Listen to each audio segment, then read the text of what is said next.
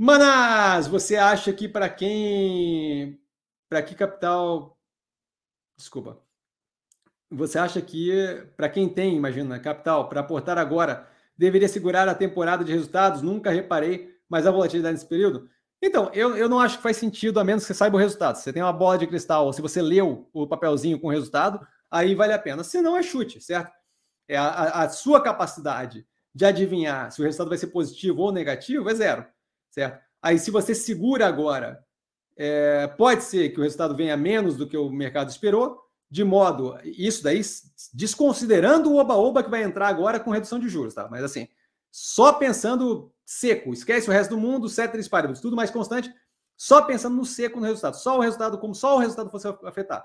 Se o resultado vier positivo, você toma na cabeça, não entrou, vai pagar mais caro. Se o resultado vier negativo, você consegue comprar um pouco mais barato. Dado que você está fazendo isso com base no chute, supondo lei dos grandes números, você faz isso vezes o suficiente, vai dar 50-50, certo? De modo que os teus acertos por causa da espera e os teus erros por causa da espera, tendo em vista que é chute, vão meio que se equilibrar no longo prazo. Então, assim, faz sentido isso, faz sentido zero. Tanto é que a gente está com. Vamos ter a temporada de resultado, e Dux entrou hoje, eu não quero nem saber. Certo? É, zero preocupado.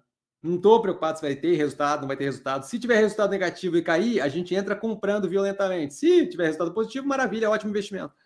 Então, não, não acho que vale a pena esperar por algo que você não consegue ter qualquer previsibilidade do quão positivo ou negativo vai ser. Se a gente tivesse alguma capacidade de prever, sim. Se não, não. E a gente não tem. Nenhuma tem. Se tivesse, a, a, operação, a empresa que tem os números todos, na hora que eles são computados, não consegue dar um guidance de um trimestre para frente. Que dirá a gente que está fora da operação?